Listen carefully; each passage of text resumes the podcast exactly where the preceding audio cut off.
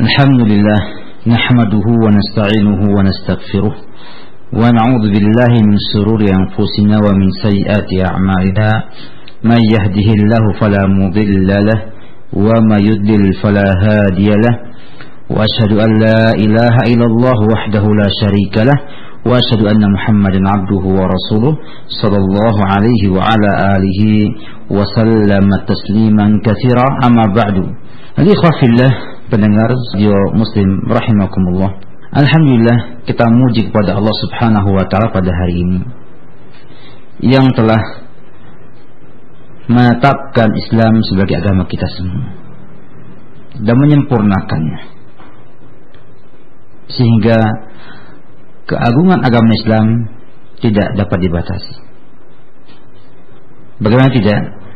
Allah sendiri telah menetapkan orang yang komitmen dengan Islam akan menang. Dan yang berpaling darinya akan merugi dan binasa. Agama yang terbaik tidak ekstrim mudah jelas dan tidak ada aibnya atau kekurangan sama sekali.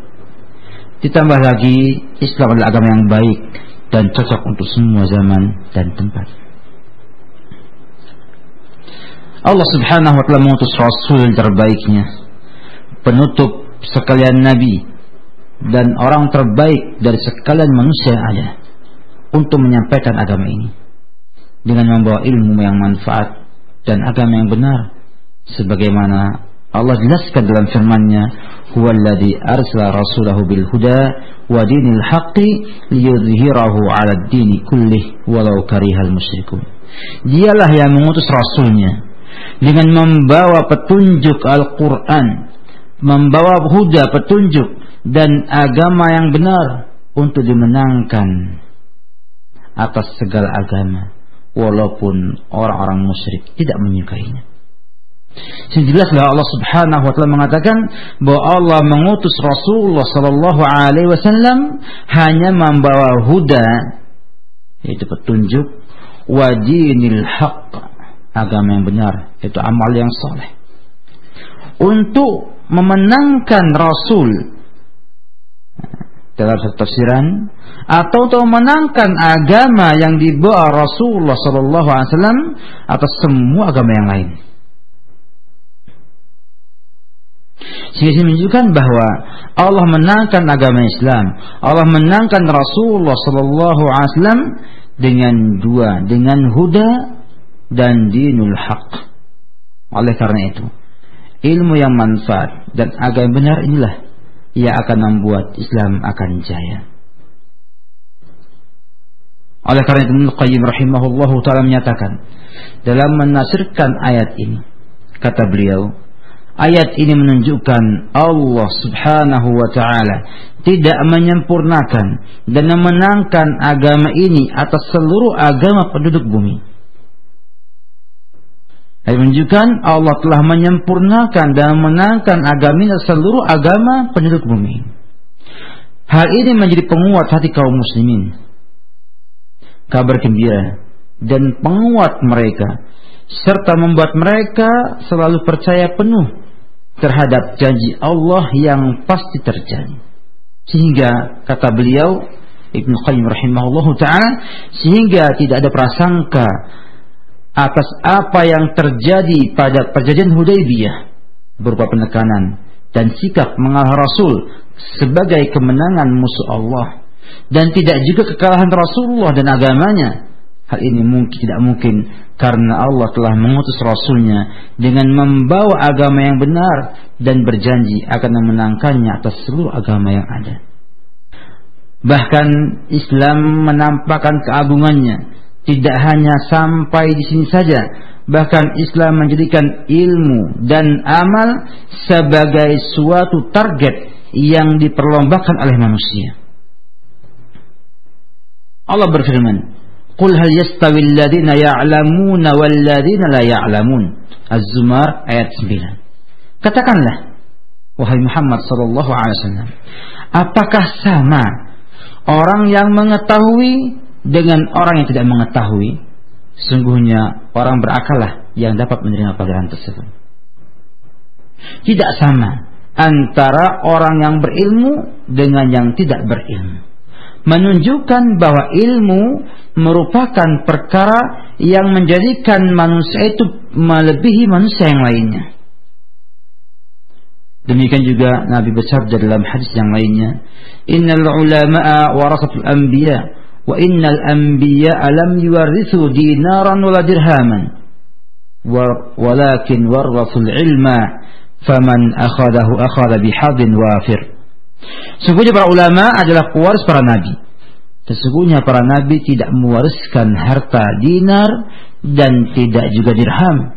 Namun mewariskan ilmu maka siapa yang mengambil ilmu tersebut berarti telah mengambil bagian yang sempurna daripada warisan Nabi Muhammad sallallahu alaihi wasallam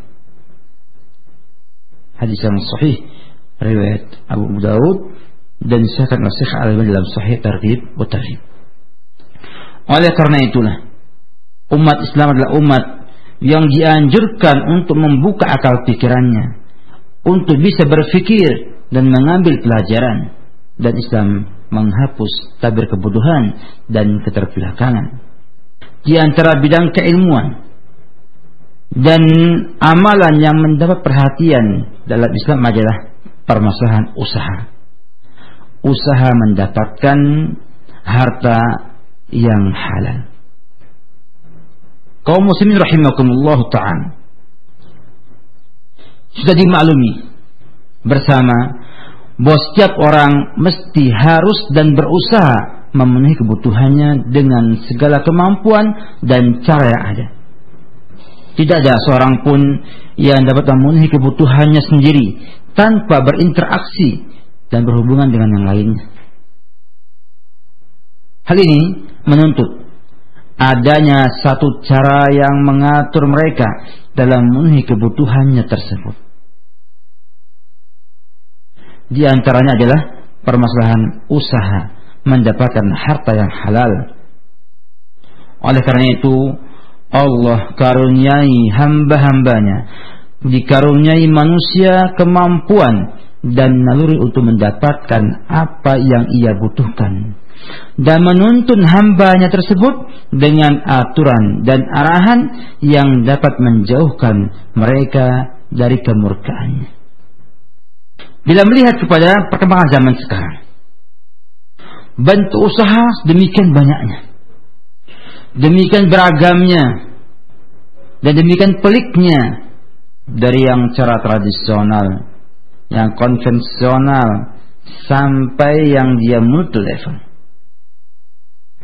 Dari yang dia hanya menggunakan satu akad sampai dia akadnya berbilang artinya dia ukut murakabah satu akad yang disusun di atas beberapa akad-akad yang terjadi di sana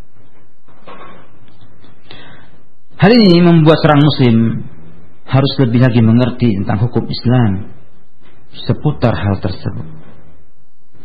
Terlebih di zaman sekarang ini di mana kaum muslimin sudah sangat meremehkan dan tidak memperhatikan lagi masalah halal dan haram dalam usaha mereka. Dan inilah yang pernah disabdakan Rasulullah sallallahu alaihi wasallam dalam hadis yang diriwayatkan Imam Al-Bukhari rahimahullahu taala dalam kitabnya Sahih Al-Bukhari. Beliau sallallahu alaihi wasallam bersabda sayati zamanun al-mar'u fihi la yubali min aina iktasaba am min al-halal am min al-haram akan muncul satu zaman di mana seseorang di sana tidak lagi peduli dari mana ia mendapatkan hartanya. Apakah ada yang halal atau ada yang haram? Ya, subhanallah. Dan akan banyak orang mengatakan jangankan yang halal, yang haram saja susah. Masa krisis kata mereka sehingga mereka akhirnya menjadikan ini sebagai satu pelegalan bolehnya mencari nafkah dengan segala cara Maka ada mengatakan saya merampok ini untuk ibadah kepada Allah Subhanahu wa taala menafkahi istri saya, anak saya. Saya berkorupsi juga demikian karena saya ingin menunaikan kewajiban saya ngasih nafkah kepada keluarga saya. Dan sebanyak demikian asal mereka untuk melegalkan keharaman ataupun kemaksiatan mereka. Alasannya untuk menutupi kebutuhan nafkah anak dan istri. Padahal halal satu usaha merupakan kewajiban yang dituntut oleh agama Islam. Dan usaha yang haram sangat berbahaya bagi kehidupan manusia. Sehingga masalah halal satu usaha mencari nafkah adalah masalah besar dan penting dalam pandangan para salafus saleh. Mereka telah memberikan perhatian yang sangat besar dan serius dalam hal ini. Sebab ini sangat mempengaruhi makanan dan minuman yang dimakan seseorang. Dan makanan dan minumannya haram sangat berbahaya bagi seorang muslim. Cukuplah bagi kita hadis Nabi wasallam yang bunyi an Abi Hurairah radhiyallahu taala anhu قال قال رسول الله صلى الله عليه وسلم أيها الناس إن الله طيب لا يقبل إلا طيبا وإن الله أمر المؤمنين بما أمر به المرسلين. فقال يا أيها الرسل كلوا من من الطيبات واعملوا صالحا إني بما تعملون عليم. وقال يا أيها الذين آمنوا كلوا من من طيبات ما رزقناكم. ثم ذكر رجلا يطيل السفر. أسأف أغبر. يمد يده إلى السماء. يا ربي يا ربي. ومطعمه حرام. ومشربه حرام. وملبسه حرام. وغذي بالحرام. فأنا يستجاب لذلك. Sahabat yang mulia Abu Hurairah. Abdurrahman ibn Sakhr ad-Dawsi berkata Rasulullah sallallahu alaihi wasallam pernah bersabda wahai sekalian manusia sungguhnya Allah itu tayyib dan tidak menerima kecuali yang tayyib yang baik. Dan sesungguhnya Allah Subhanahu wa taala telah merintahkan kaum mukminin dengan perintah yang sama kepada para rasul alaihi wassalatu wassalam. Allah berfirman, Ya ayyuhal ya ayyuhar rusul wahai para rasul, makanlah kalian dari yang baik-baik dan beramallah soleh. Sungguhnya Allah Maha mengetahui apa yang kamu kerjakan. Dan juga berfirman, wahai sekalian manus, wahai sekalian kaum mukminin, Kulu min tayyibati ma razaqnakum. Makanlah dari yang baik-baik yang telah kami rezekikan kepada kalian. Menunjukkan kewajiban seorang mukmin untuk mencari makanan yang baik-baik yang halal dan tayyibah. Kemudian menyampaikan kepada kita bagaimana implikasi buruk daripada usaha yang haram dengan mengatakan ada seseorang yang melakukan perjalanan jauh, yang menempuh perjalanan jauh. Dalam keadaan as'as akbar, dalam keadaan rambutnya kusut, bajunya berdebu, kotor. Mengangkat kedua tangannya ke langit, mengucapkan ya Rabbi ya Rabbi dan makanannya haram minumannya haram, pakaiannya haram, dan diberi makan dengan yang haram. Akibatnya, fa'anna yustajabu lidzalik. Bagaimana mungkin akan dikabulkan doanya tersebut? Di sini Rasulullah Shallallahu Alaihi Wasallam menyampaikan kepada kita bahayanya makanan yang haram, minuman yang haram, dan pakaian yang haram dan tumbuh dari makanan minuman yang haram yaitu tidak diterimanya ibadah yang paling agung dalam Islam yaitu doa. Amal ibadah yang paling agung adalah doa. Dengan dalil firman Allah Subhanahu wa taala surat Ghafir ayat ke-60. وقال ربكم ادعوني استجب لكم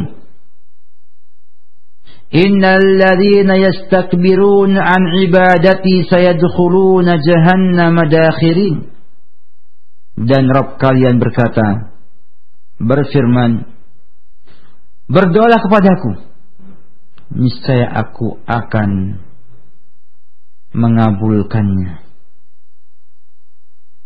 Sesungguhnya orang-orang yang enggan berdoa enggan ibadah Kata ulama tafsir, ibadah di sini adalah doa. Karena konteksnya adalah ud'uni astajib lakum. Innal ladzina yastakbiruna an ibadati. Ibadah di sini adalah doa. Dan orang yang enggan berdoa akan aku masukkan dalam jahanam yang dengan hina hina. Demikianlah ibadah teragung adalah doa. Sebagaimana kata Rasulullah SAW, ad-doa huwa ibadah. Doa adalah ibadah. Doa adalah dia ibadah. Saya akan mengatakan bahwa doa adalah ibadah yang agung dan yang yang teragung dalam Islam. Kalau ibadah yang demikian saja ditolak oleh Allah Subhanahu wa taala tidak diijabahi karena makanan dan minuman yang haram. Bagaimana yang lainnya? Oleh karena itu Ibn Rajab rahimahullahu ta'ala dalam kitab Jami' Al-Ulum wal Hikam menyatakan hadis ini menunjukkan bahwa amal tidak diterima dan tidak suci kecuali dengan makan makanan yang halal Sedangkan makan makanan yang haram dapat merusak amal perbuatan dan membuatnya tidak diterima. Demikian juga ya, Syekh ya, Abdul Razak bin Abdul Muslim Al-Abbad dalam kitabnya Fikih Adiyah wal Adhkar menjelaskan hadis ini dengan mengatakan Rasulullah sallallahu alaihi wasallam memulai hadis ini dengan isyarat akan bahayanya makan barang haram dan hal ini termasuk pencegah dikabulkannya doa. Terpahami darinya bahwa memperbagus makanan itu makan makanan halal menjadi salah satu sebab dikabulkannya doa. Sebagaimana dikatakan oleh Wahab bin Munabbih siapa yang ingin dikabulkan Allah doanya maka hendaknya memperbagus makanannya. Hendaknya memakan makanan yang halal dan thayyibah dan ketika Sa'ad bin Abi Waqqas ditanya mengenai sebab dikabulkan doanya di antara para sahabat Rasulullah SAW beliau menjawab aku tidak mengangkat sesuap makanan ke mulutku kecuali aku mengetahui dari mana datangnya dan dari mana ya keluar. Ini sebaliknya hmm, dengan kita zaman sekarang ini yang tidak pernah menanyakan, tidak pernah mengetahui apa yang dimakan olehnya. Apakah itu halal atau haram? Apakah ia itu datangnya dari halal atau dari yang haram? Hmm? Padahal Kata Rasulullah SAW, Innahu la yarbu lahmun nabata min suhtin illa kanatin nar awla bihi. Sungguhnya tidak tumbuh daging yang tumbuhnya dari makanan yang haram kecuali neraka lebih panas baginya. Oleh karena itulah para ulama rahimahullah telah mentahdir memperingatkan kita dari usaha-usaha yang haram. Islam mencegah kita untuk usaha yang haram karena dia itu adalah bencana dan malapetaka bagi pemiliknya hmm. dan menyebabkan hati kita menjadi keras dan bisa menghilangkan ataupun meredupkan cahaya iman. Samping juga kemurkaan Allah Subhanahu wa taala dan tercegahnya doa dikabulkan. Bahkan tidak hanya usaha haram ini berpengaruh buruk pada pribadi-pribadi pelaku usaha tersebut. Bahkan juga mempengaruhi umat ini semuanya. Dengan usaha yang haram itulah akan muncul atau dengan sebab usaha haram itu akan muncul perkembangan ataupun munculnya akhlak-akhlak yang buruk dari mencuri ya, emosional nanti ada juga uh, suap menyuap hmm, riba itu semuanya akan mempengaruhi umat bukan hanya mempengaruhi pelaku usaha tersebut dan sekarang sudah nampak dalam alam nyata kita realita kita ini bahwa banyak dengan sebab usaha yang haram orang rusak kemudian orang tersebut merusak masyarakat yang ada di sekitarnya. Dan demikianlah Rasulullah sallallahu alaihi wasallam ya, telah mengisahkan dalam hadis yang terdahulu bahwasanya akan muncul zaman orang menggampangkan masalah usaha usaha.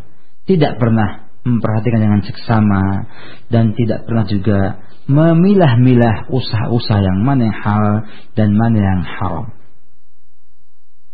Bahkan sebagian orang berusaha karena ketamaannya dan kenekatannya berdusta atas Allah Subhanahu wa taala. Dengan menjadikan yang halal haram, yang haram jadi halal.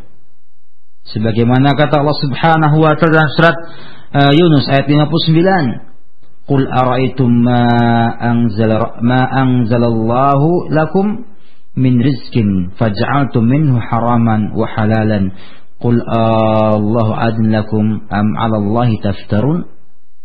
Demikian juga kata Ibn Abbas radhiyallahu taala anhu Kata beliau kan ahlul jahiliyah ya'kuluna asya'a ويتركون أشياء تقذرا فبعث الله تعالى نبيه وأنزل كتابه وحل حلاله وحرم حرامه فما حل فهو حلال وما حرم فهو حرام وما سكت عنه فهو عفوا وتلا قل لا أجد فيما أوحي إلي محرما.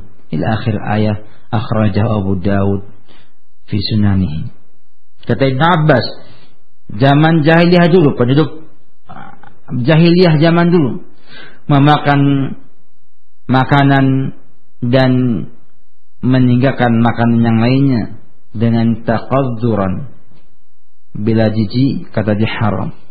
Bila dia itu senang maka dia halal. Lalu Allah mengutus Nabi Muhammad sallallahu alaihi wasallam dan menurunkan kitabnya Al-Qur'an. Dan Allah halalkan yang halal dan Rasul haramkan yang haram. Maka semua yang beliau halalkan maka dia halal. Semua yang beliau haramkan maka dia haram. Dan yang dia diamkan maka itu adalah dimaafkan dan dibolehkan. Dan beliau Ibn Abbas membacakan ayat fima qula ajidu fima uhiya ilayya muharraman ila akhir ayat oleh karena itu usaha yang haram memiliki sebab dan implikasi buruk. Yang coba pada hari ini untuk menyampaikan sebagiannya agar kita nanti berupaya dengan sungguh-sungguh mencari usaha yang halal di tengah-tengah krisis yang ada ini. Di antara sebab munculnya usaha yang haram adalah yang pertama tidak ada rasa takut dan malu kepada Allah Subhanahu wa taala.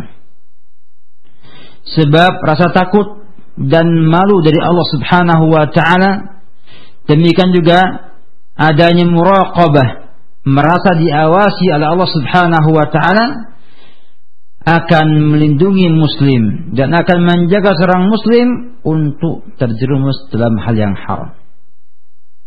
Nabi Shallallahu Alaihi Wasallam kepada kita semua bagaimana sifat malu yang hakiki eh, dengan sabdanya istahyu minallahi haqqal haya qala qulna ya Rasulullah inna nastahi walhamdulillah qala laysa dak ولكن الاستحياء من الله حق الحياء أن تحفظ الرأس وما وعى والبطن وما حوى ولتذكر الموت والبلا. ومن أراد الآخرة ترك زينة الدنيا فمن فعل ذلك فقد استحيا من الله حق haya أخرجه أحمد وقال الألباني حديث حسن. كتب لي kata beliau sallallahu alaihi wasallam malulah kalian dari Allah dengan malu yang benar dengan malu yang betul. Sahabat Nabi bertanya ya Rasulullah Sunya kami telah punya rasa malu Alhamdulillah. Kata beliau, "Laisa dak." Bukan itu yang dimaksudkan. Namun rasa malu dari Allah yang betul-betul malu adalah kamu menjaga kepala kamu dan isi kepalanya. Dan menjaga perut dan isi perutnya. Dan hendaknya kamu ingat kematian dan musibah bencana. Dan siapa yang menginginkan akhirat maka dia meninggalkan perhiasan dunia. Maka siapa yang berbuat demikian maka telah memiliki rasa malu dari Allah dengan malu yang benar. Beliau mendefinisikan sifat malu yang benar adalah menjaga kepala dan isinya, menyangkut lisan kita, dan pikiran kita, mata kita, telinga kita, semuanya harus dijaga. Dan menjaga perut kita dan isinya. Semua isi perut kita harus dijaga. Makanan yang masuk dijaga, syahwatnya pun dijaga.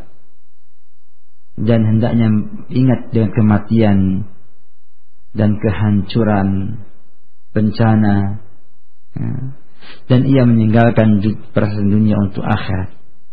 Itulah sifat yang dinamakan al-haya minallahi haqqal haya. Dan bila rasa malu ini telah hilang dari seseorang maka dia tidak akan mau tahu apakah usahanya halal ataukah usahanya haram oleh karena itu kata Rasulullah SAW, Inna mimma adrakan nas min kalamin nubuwah al-ula idza lam tastahi fasna' ma syi'ta.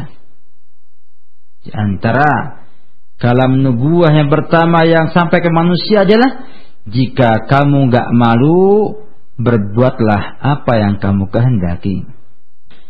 Sehingga kata syair, ilam takhsha aqibatal layali ولم تستحي fasna' ما تشاء fala wallahi ma fil 'ishi khair wala dunya idza dhahaba al haya'u.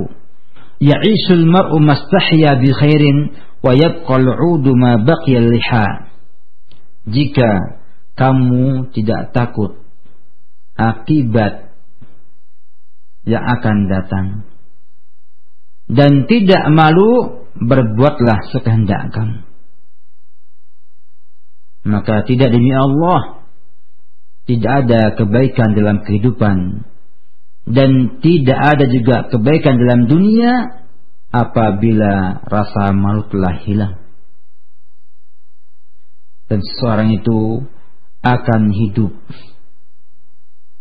selama akan hidup baik selama memiliki rasa malu. Oleh karena itu khanfilah para salaful ummah dulu sangat berhati-hati dalam permasalahan halal dan haram ini. Kata Khalifah Ar-Rasyid Al-Faruq Umar ibn Al-Khattab radhiyallahu ta'ala anhu kunna nad kunna nada tis'ata a'syarin al-halal makhafatan an naq'a fil haram kami tinggalkan sepersembilan yang haram, seper, uh, sembilan per sepuluh yang halal, sembilan per sepuluh yang halal. Khawatir terjerumus dalam yang haram. Sehingga sampai-sampai dalam uh, diri mereka para salaful ummah ini ya, bila duduk seorang yang menasihati manusia maka ulama mengatakan tafaqqadu minhu thalathan lihat darinya tiga hal. Ada orang yang ngajar ngaji, kata mereka lihat darinya tiga perkara. Fa'in kana mu'taqidan li bid'atin fala tujalisuhu. Jika ia punya etikat bid'ah, etikat penyimpang daripada agama Islam, maka jangan duduk dengannya. Jangan bermajlis dengannya. Fa'innahu an lisan syaitan yantiqu karena dia akan ngomong dari lisannya syaitan. Wa in kana sayyi'at ta'mati fa'anil hawa yantiqu. Dan jika ia itu makanannya jelek, makannya haram haram haram, maka dia akan ngomong dari hawa nafsunya. Fa illam yakun makinal aqli fa innahu yafsudu bi kalamihi akthar yufsidu bi kalamihi akthar mimma yuslihu fala tujalisuhu. Dan jika dia akalnya ini tidak sempurna, tidak pintar, jika dia bodoh, maka ia merusak dengan kalamnya itu, ia merusak dengan ucapannya itu lebih banyak daripada ia memperbaiki atau memberikan maslahat. Maka janganlah kalian duduk bermajlis dengan mereka menunjukkan bagaimana perhatiannya para ulama rahimahullahu taala tentang permasalahan halal dan haram ini. Sebab orang yang makannya makanan haram terus biasanya hawa nafsunya itu melampaui atau menguasainya dan tidak punya sifat wara. Jadi sifat malu yang hilang sifat malu ini dan tidak takutnya kepada Allah Subhanahu wa taala menyebabkan kita untuk berbuat usaha-usaha yang yang haram. Dan demikianlah kita melihat orang-orang yang berbuat atau orang-orang yang berusaha yang usaha yang hal, haram itu mesti uh, mereka tidak punya rasa takut kepada Allah dan juga rasa malu yang sempurna. Yang kedua juga adalah karena terlalu semangat untuk mendapat usaha yang cepat singkat. Pengennya dalam waktu sekejap dapat uang. Dalam waktu sebulan dapatkan uang satu miliar atau dengan tanpa bekerja uang datang sendiri. Demikianlah sebagian orang tergesa-gesa dalam masalah rizki. Yang penting bagi mereka adalah bagaimana mendapatkan harta dengan secepat mungkin walaupun dengan cara yang haram. Dan mereka jadikan usaha-usaha singkat ini, usaha-usaha instan, eh, itu sebagai tujuan yang diharapkan, sebagai target yang dibidik. Padahal Allah subhanahu wa ta'ala kadang-kadang mengakhirkan rezeki dari kita dengan satu hikmah yang Allah kehendaki ya, sesuai dengan takdir Allah ya, yang telah memberikan rezeki dan pembagi-pembagiannya. Lalu ini membuat kita merasa kok rezekinya itu lambat. Jangan-jangan ini dan itu. Kemudian malah mencari rezeki tersebut dengan maksiat kepada Allah Subhanahu wa taala. Sehingga kita jangan sampai tergesa-gesa merasa rezekinya lambat. Harus cepat dapatnya dengan segala cara. Yang penting bagaimana dapatkan rezeki. Oleh karena itu Rasulullah juga gambarkan hal dalam sabdanya yang cukup panjang hadisnya riwayat Hakim dan sekarang Syekh Albani rahimahullahu taala beliau bersabda laisa min amalin yuqarribu minal jannati illa qad amartukum bih wala amalin yuqarribu minan nar illa qad nahaitukum anhu tidak ada satu amalan pun yang mendekatkan kepada sorga kecuali aku perintahkan. Dan tidak ada amalan yang mendekatkan dari neraka kecuali aku larang. Fala yastabti'an ahadum minkum rizqahu. Maka janganlah tergesa-gesa salah seorang mereka dari kalian dalam mengambil rezekinya فإن جبريل ألقى في روعه في روعي أن أحدا منكم لا يخرج من الدنيا حتى يستكمل رزقه حتى يستكمل رزقه Sungguhnya Jibril telah menyampaikan ke hatiku bahwa seseorang dari kalian tidak akan meninggal dunia, tidak akan meninggalkan dunia, tidak akan mati sampai sempurna rizkinya. Fattaqullaha ayuhan nas, bertakwalah kepada Allah wahai manusia, wa ajmilu fit talab. Maka perbaguslah dalam mencarinya. Mencarilah dengan cara yang halal yang baik. Fa in istaqqa ahadum minkum rizqahu fala yatlubuhu bima'siyatillah. Bila seandainya rezekinya itu terlambat atau tidak cepat dan dia pengen cepat dapatkannya maka jangan mencarinya dengan maksiat kepada Allah Subhanahu wa taala. Fa inna Allah la yanalu fadlahu bimaksiyati. Karena Allah tidak akan didapatkan keutamaannya dengan maksiat tersebut.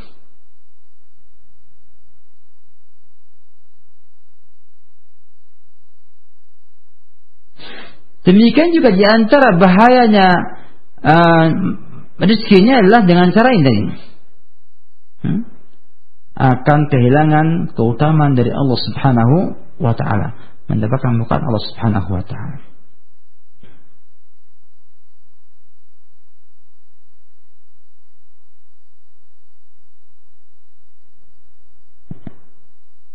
Demikian juga tidak bahayanya adalah sampaikan oleh para ulama rahimahullahu taala dengan dasar hadis Nabi Shallallahu Alaihi Wasallam dalam Sahihain hilangnya barokah bumi ini.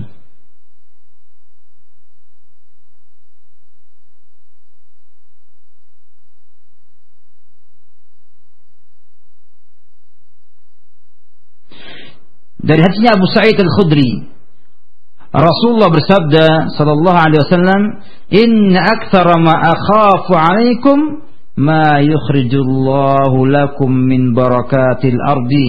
Qil wa ma barakatul ard? Qala zuhratud dunya. Yang aku takutkan kata Rasulullah sallallahu alaihi wasallam. Sekalian adalah yang Allah keluarkan untuk kalian dari barakat bumi ini. Yaitu zahratut dunia oleh karena itu seorang yang berakal mestinya mengetahui bahwa dunianya akan hilang. Dan dia akan berdiri di hadapan Allah Subhanahu wa taala.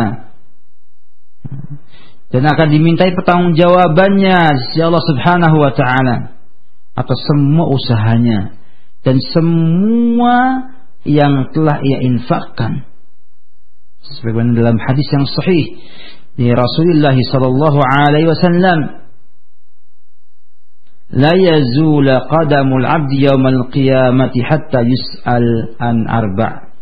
عن جسده فيما بلاه وعن عمره فيما أفناه وعن ماله من أين اكتسبه وفيما أنفقه وعن علمه كيف عمل به. أخرجه الترمذي. telapak kaki hamba itu ya, tidak akan melangkah. Di hari kiamat sampai ditanya empat perkara.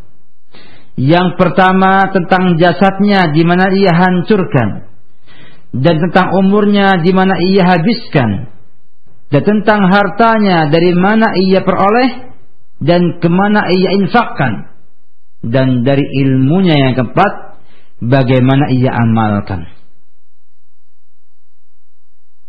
Jangan sampai seorang itu menjual hartanya, menjual agamanya hanya karena mendapatkan kenikmatan yang semu, kenikmatan yang akan hilang bersama hilangnya barang tersebut. Dan dia menjadi orang yang mendapatkan hmm, siksaan neraka dengan sebabnya. Lihatlah bahwa dunia ini hanyalah nikmat yang sangat kecil yang akan yang semu dan akan hilang seketika juga.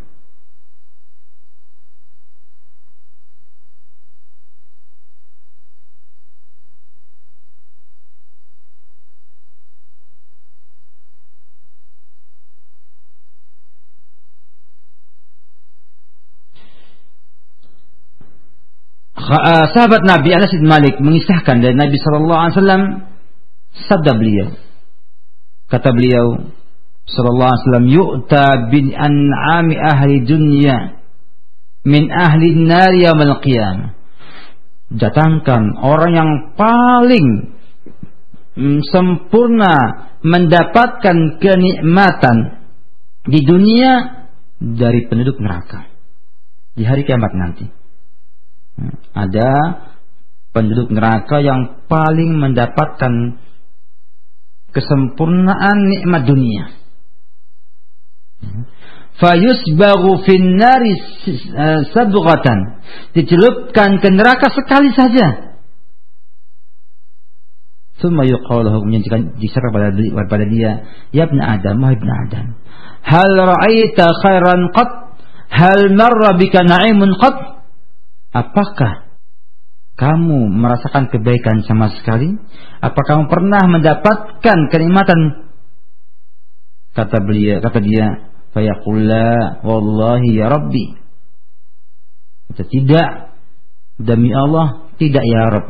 Artinya tidak bisa merasakan kenikmatan yang demikian hebat di dunia ini bila cuma ditutup dengan neraka sekali.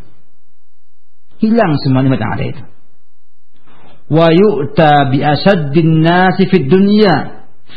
Didatangkan orang yang paling sengsara di dunia ini. Min ahli jannah. Dari penduduk surga. Fayusbaghu fil jannati sabghatan. Lalu dicelupkan ke surga sekali saja. Fayuqullahu ditanya dia ya adam wahai bani adam Wahai ibni Adam. Hal ra'aita bu'san qat? Pernah enggak kamu lihat kesusahan?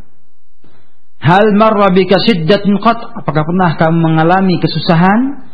Fayaqullah Jawab-jawab tidak pernah. Wallahi demi Allah ya Rabb Ma marra bi bu'us. Tidak pernah menjumpaiku satu kesusahan pun wala raaitu siddatan qat dan tidak pernah aku melihat adanya musibah ataupun hal-hal yang menyusahkan sama sekali. Maknanya khanfina bahwa bila datang orang kafir dengan nikmat demikian hebatnya, contohnya misalnya Gates punya harta demikian banyaknya, tinggal maunya apa, perempuan, apa pun jadi bisa beli. Tapi ketika di akhirat nanti dicelupkan sekali saja ke neraka, sudah Kata dia, tidak ada kenikmatan yang pernah saya rasakan. Dan tidak pernah ada yang melintasi saya dari satu kenikmatan apa pun juga. Hilang nikmat dunia tersebut. Namun ada orang yang paling sengsara di dunia ini. Paling sengsara. Eh? Namun dia penduduk surga. Dikasih sedikit kenikmatan surga. Lalu mengatakan tidak pernah susah saya selama-lamanya tidak pernah juga merasakan capek selama-lamanya. Subhanallah. Demikianlah kita lihat. ad-dunya sitnatul mu'min wa jannatul kuffar. Dunia adalah penjaranya orang mukmin dan surganya orang kafir. Sehingga orang kafir yang paling sengsara di dunia ini itu mendapatkan dunia adalah surganya. Sebab di akhirat lebih parah lagi dari itu semua. Orang mukmin yang paling kaya, yang paling sempurna nikmatnya tetap merasakan dunia ini seperti penjara bagi dia. Dibanding dengan surga yang akan dapatkannya dengan sebab imannya tersebut. Perkara yang ketiga menyebabkan seorang itu tidak mau usaha yang halal. Ya. Maunya yang haram adalah rasa rakus dan tidak konaahnya dia.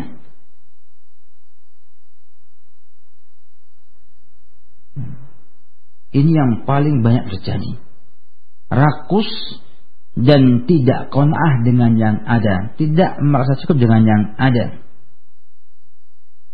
Padahal sifat kona'ah ini Kata Syekh Muhammad Al-Amin As-Shinqiti rahimahullahu taala, saya punya kanzun azim. Innali kanzun azim. Saya punya gudang harta yang demikian besar, demikian agungnya. Ditanya apa ya Syekh? Jawab beliau adalah al-qanaah. Sifat qanaah. Dan beliau adalah ulama besar ya, yang hidup ya, beberapa Uh, puluh tahun yang lalu dan hidupnya sederhana, penuh dengan kezuhutan dan sangat menerima dengan apa yang dimilikinya. Rahimahullah rahmatan wasi'ah. Karena itu, wajib kita untuk mengetahui dengan sejak yakinnya bahwa rizki sudah dibagi-bagi sebagaimana ajas tadi tetapkan.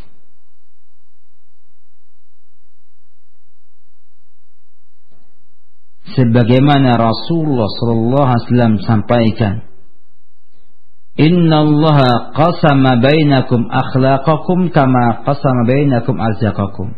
Allah telah bagi-bagi dari kalian akhlak kalian sebagaimana telah bagi-bagi juga rezeki kalian.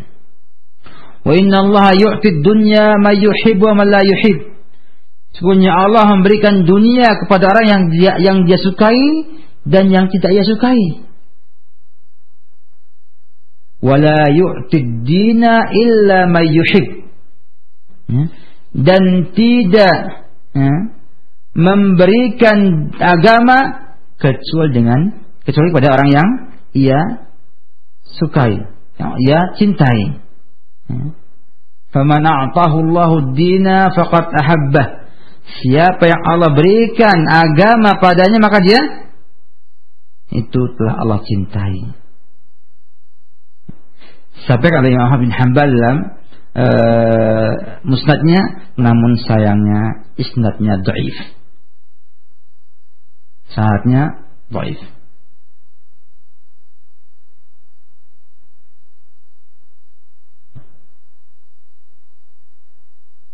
Demikianlah kita lihat bahwa Allah Subhanahu wa taala memberikan dunia kepada semua orang. Orang kafir dikasih, orang mukmin dikasih. Namun agama hanya diberikan pada orang yang dia cintai, kaum mukminin dan tidak diberikan kepada selain mereka. Demikianlah ketamakan manusia dan tidak hanya membuat dia berupaya untuk mendapatkan harta dengan usaha-usaha yang tidak dilihat kembali apakah dia halal ataukah dia itu haram. Oleh karena itu, sifat rakus ini telah diperingatkan oleh Rasulullah Sallallahu Alaihi Wasallam ya, dalam hadis yang sahih. Kata beliau Sallallahu Alaihi Wasallam, "Ma bi'bani ja'i'ani ursila fi ghanamin bi'afsada laha min hirsil mar'i 'alal mal wasyarafi lidinihi." Dua serigala yang lapar yang dilepas pada kambing-kambing, pada satu kambing, tidaklah lebih rusak, hmm, tidak lebih merusak kepada apa? Kepadanya dari semangatnya, rakusnya seseorang kepada harta dan kepada kehormatan. Dalam merusak agamanya menunjukkan bahwa semangat ataupun e, ketamakan kerakusan kita kepada harta dan kepada kedudukan membuat kita rusak agama. Bahwa kita merusak agama kita sendiri. Dan terbukti. Berapa banyak orang menghendaki jabatan saja, menghendaki satu e, jabatan, datang ke kuburan, ya, berbuat kebid'ahan, berbuat kesyirikan, ya? menggunakan money politik, ya? politik uang, suap kanan, suap kiri, ya? sehingga merusak agamanya. Sebabnya adalah harta dan mencari tahta.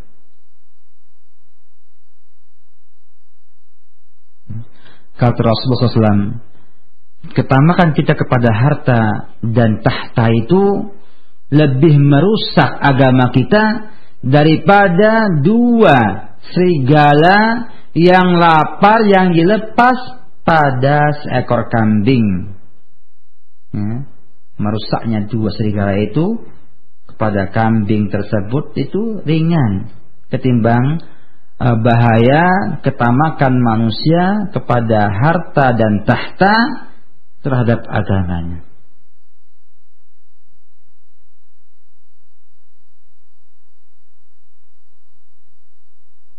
Sehingga eh, kita semua mestinya menjaga hal ini jangan sampai ketamakan kita membuat kita gelap mata tidak lagi peduli dengan halal dan haram.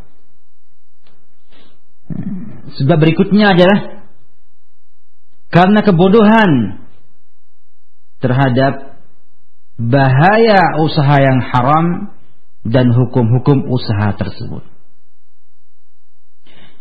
Ini yang banyak pada manusia. Banyak sekali kaum muslimin yang tidak pak, yang tidak tahu, yang bodoh terhadap bahaya harta yang dihasilkan dengan usaha yang haram tersebut dan juga tidak faham hukumnya usaha yang dia kerjakan apakah halal atau haram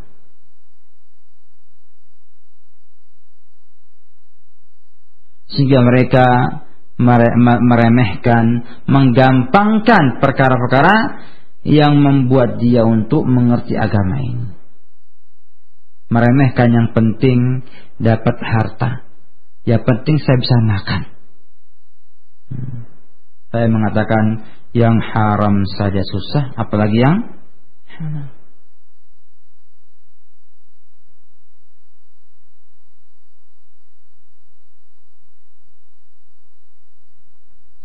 Padahal para salaful ummah dahulu ya, senantiasa memperhatikan usaha-usaha ini dan yang saya sampaikan tadi sudah cukup untuk menjelaskan bagaimana bahayanya uh, orang yang tidak tahu hukum-hukum seperti ini. Nah, untuk itu kita perlu mengetahui apa bahaya usaha yang haram tersebut.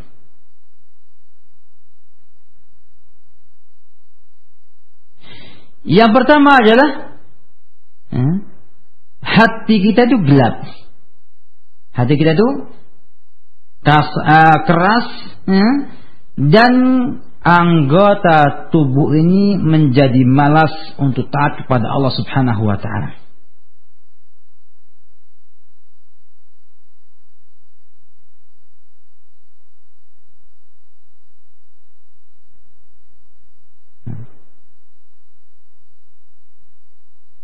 Sehingga usaha haram ini punya punya implikasi buruk terhadap pelakunya yang membuat dia itu hatinya gelap. Artinya cahaya hati itu redup.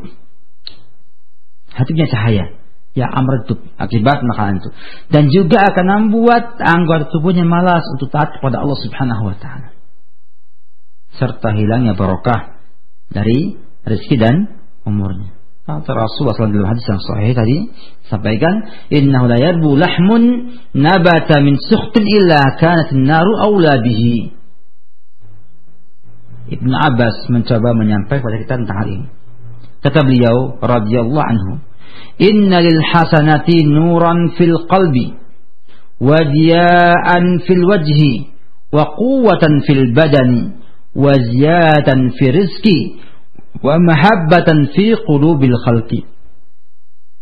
Kebaikan memiliki cahaya di hati.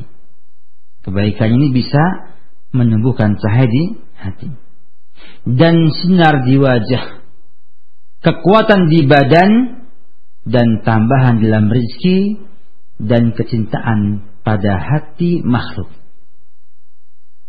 Wa inna lisayyiati sawadan fil wajhi wa dhulmatan fil qalbi wa wahnan fil badani wa naqsan fil rizqi wa bughdan fi qulubil khalqi.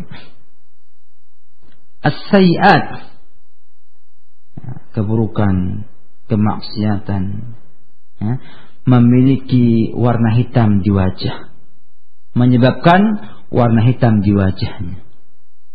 Dan kegelapan di hatinya. Dan kelemahan di badannya. Dan kekurangan pada harta pada rizki. Dan kebencian di hati makhluk. Sehingga kata Yahya bin Mu'ad. At-ta'atu khazanatun min khazainillah illa anna miftahaha du'a. Wa asnanuha wa asnanaha laqmul halal. Ketaatan adalah khazanah. Gudang dari gudang-gudangnya Allah Subhanahu wa taala. Namun dia punya kunci yang namanya doa untuk membukanya butuh doa dan gigi kuncinya Gigi kuncinya adalah makanan memakan yang halal. Memakan yang halal. Jadi kunci itu punya gigi. Kalau kunci nggak ada giginya, nggak bisa buka. Nah, giginya adalah makanan yang halal. Iya, karena doa itu tidak dikabulkan kalau makannya makanannya haram, haram. Demikianlah bahaya makanan yang haram ini. Yang kedua adalah kemurkaan Allah dan masuk neraka. Kita lihat bagaimana Rasulullah menggambarkan dalam sabda sabda beliau, "Thalathatun la yukallimuhumullahu wa la yanzur ilaihim yaumal qiyamati wa la yuzakkihim wa lahum 'adzabun alim." Qala qul ya Rasulullah, "Man hum?" Khasiru wa khabu. Qala fa'adahu Rasulullah sallallahu alaihi wasallam marrat قال المسبل والمنفق سلعته بالحلف الكذب أو الفاجر والمنان رواه مسلم ada tiga orang yang Allah tidak ajak bicara mereka tidak melihat mereka di hari kiamat dan tidak mensucikan mereka dan mereka mendapatkan adab yang pedih Abu Da'al Ghifari tanya ya Rasulullah siapakah mereka yang rugi tersebut yang rugi dan celaka tersebut. Nabi mengulangi tiga kali, tidak menjawab, mengulangi tiga kali, kemudian mengatakan al-musbil, itu orang yang memanjangkan pakaiannya melebihi mata kakinya. Menurunkan pakaiannya sampai menutupi mata kakinya ke bawah. Wal munfiqu bil halifil orang yang hmm, menjual barangnya dengan sumpah dusta awil fajir atau dengan kefajiran. Bohong dan lain sebagainya. Yang ketiga wal manan orang yang mengadu domba. Atau orang al manan ya, Orang yang memberikan hartanya kemudian ngomongi ngomongi harta tersebut. Sehingga kata Rasulullah dalam hadisnya Sahih Bukhari dari hadisnya Khawla al-Ansariyah, Rasulullah pernah bersabda, "Inna rajulan yatakhawwaduna fi malillahi bighairi haqqin, falahumun nar yaumal qiyamah." Banyak orang yang mengambil harta Allah tanpa hak. Artinya dengan zalim, enggak halal. Maka dia mendapatkan neraka di hari kiamat nanti. Sehingga jelaslah bahwa orang yang e, berusaha usaha yang haram, ya, kemudian tidak mau juga bertobat, maka berhak mendapatkan neraka di sini. Yang ketiga, doanya nggak dikabulkan dan telah lalu penjelasannya. Juga tidak diterima amal solehnya. Juga sudah kita sampaikan dalam mukadimah tadi.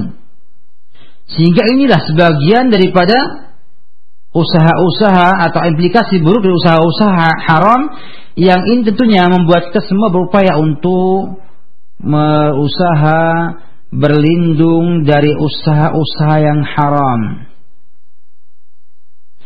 dan menjadikan syiar kita, menjadikan jargon kita adalah halal dan halal atau amal haram fal mamat dunahu ada punya haram kematian itu harus lepas daripada dia.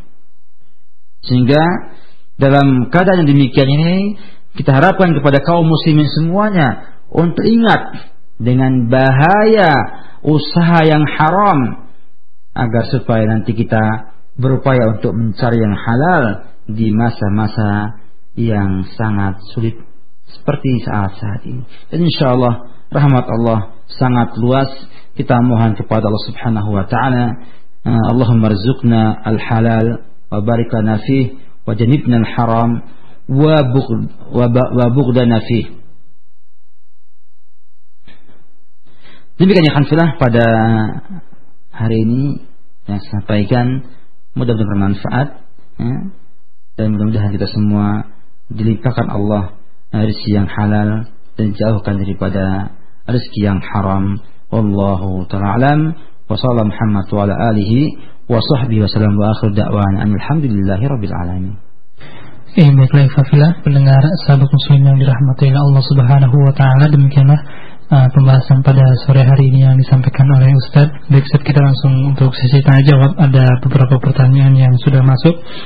Pertanyaan pertama Ustadz, bagaimanakah hukum memanfaatkan uang hasil menggunakan software bajakan? Ustadz. Menggunakan software bajakan untuk suatu usaha, para ulama rahimahullah jelas menjelaskan tentang keharamannya. Sehingga penggunaan ini masuk dalam kaidah termasuk daripada kaidah hmm, hasil daripada usaha-usaha yang yang tidak halal, hmm, tidak halal, sehingga uh, hasil tersebut ya, bisa uh, seharusnya tidak digunakan oleh kita untuk makan, ya, makan. Semua usaha yang haram dengan kesep, dengan usaha, ya, itu disalurkan kepada orang lain tidak kita makan hasilnya. Wallah alam Iya baik. Kemudian kita baca pertanyaan berikutnya. Pertanyaan pertanyaannya, uh, Ustadz, Anda mau bertanya tentang hukum LML, MLM multi level marketing. Bolehkah seseorang itu menjadi kaya dengan cara seperti ini? Karena sudah banyak yang berada di beredar di pasaran sekarang. Syukur. Kepada Ustaz. MLM setelah kita lihat-lihat kembali Bila dia masih menggunakan sistem ya, yang pernah disampaikan dalam kajian kita dulu, maka selama dia tidak ada, uh, selama dia ada uh, memakan harta orang lain dengan batil dan juga ada korornya, maka diharamkan. Cuma sekarang berkembang juga istilah-istilah MLM yang kadang-kadang tidaklah pas dengan MLM. Pertanyaan seperti ini, ini adalah hal yang sangat sulit dijawab karena dia harus kasus per kasus. Per kasus. Tapi kalau memang MLM yang dipakai adalah yang ber, yang yang yang diharamkan oleh uh, syariat Islam maka uh, semua usahanya sama dengan tadi, dengan menggunakan uh, software bajakan dalam rangka untuk mencari harta dan keuntungan. Allah taala Iya, baik Uh, kita bacakan kembali pertanyaan yang sudah masuk. Uh, Ustadz, apakah seorang anak yang hidup dari orang tua yang bekerja di bank ribawi dan pegawai negeri termasuk memakan makanan yang haram? Saya mendengar bahwa harta yang bercampur itu halal. Apakah doa anak tersebut dapat dikabulkan mengingat salah satu penghalang terkabul doa, salah satunya itu makanan yang haram? Tafadhol Ustaz. Ya. Bila jelas haramnya, jelas haramnya, maka kena hadis tersebut. Semua yang memakan harta yang haram kena. Kullu lahmin nabata min suhtin fanar aula biha. Fanar aula aula biha. Ya, jadi kita berkatakan bahwa e, semua e, daging yang tumbuh dengan dengan makanan yang haram maka an-naru aula biha. Dan jelas dalam hal ini. Allah alam bisawab. Ya, Kemudian kita baca kembali pertanyaan yang sudah masuk. Ya, Assalamualaikum Ustaz. Ustaz, bagaimanakah uh, nasihat dari Anda bahwasanya agar tabah menghadapi fitnah sahwat dunia terkait masa depan dunia yang menjadi tempat hidup kita. Tafadhol Ustaz. Nah, saja sederhana saja bahwa kita pertama ya, tadi mencoba untuk menghilangkan asbab kasbul haram. Menghilangkan semua sebab yang sampai kali dalam hal ini. Pertama, jelas. Kita harus menumbuhkan rasa, rasa takut pada Allah Subhanahu wa taala. Menumbuhkan rasa takut kepada Allah Subhanahu wa taala dan malu dari Allah Subhanahu wa taala. Dan ini dengan cara kita belajar agama Islam. Kita belajar agama Islam dan mengenal Allah Subhanahu wa taala. Mengenal Allah Subhanahu wa taala dalam rububiyahnya, dalam uluhiyahnya dan dalam asma dan sifatnya. Jadi mengenal akidah tauhid secara benar. Sehingga tumbuh di hati kita rasa takut dan rasa malu kepada Allah Subhanahu wa taala. Dan rasa yakin bahwasanya kita ini akan Allah berikan rezeki sesuai dengan takdir yang telah Allah tetapkan di sana. Yang kedua, menghilangkan ketamakan kepada harta dan menumbuhkan sifat kon'ah dari kita. Yang ini juga bisa menjadi e, buah daripada pengetahuan kita kepada tauhid kepada Allah Subhanahu wa taala. Sehingga kita bisa menumbuhkannya dengan cara tadi plus dengan mencoba memahamkan diri kita bahwa nikmat yang hakiki adalah di surga dan bukan di dunia ini. Dan meyakini bahwa Allah Subhanahu wa taala telah menetapkan rezeki kita masing-masing dan kita tidak akan bisa mati sebelum sempurna nikmat rezeki tersebut. Yang terakhir tadi yaitu mengenal bahayanya usaha yang haram dan mengenal syariat Islam mana yang halal dan mana yang haram. Dan insya ini semua kita akan mampu uh, berupaya mengambil harta mengambil atau berusaha usaha yang halal dan tidak mau mengambil usaha-usaha yang haram. Sebab yakinlah bahwa rezeki sudah ada yang menentukan dan kita tinggal mencarinya dengan baik. Fa'ajmilu fit talab kata Rasulullah SAW. Demikian dari saya. Wassalamualaikum warahmatullahi wabarakatuh. Waalaikumsalam warahmatullahi wabarakatuh.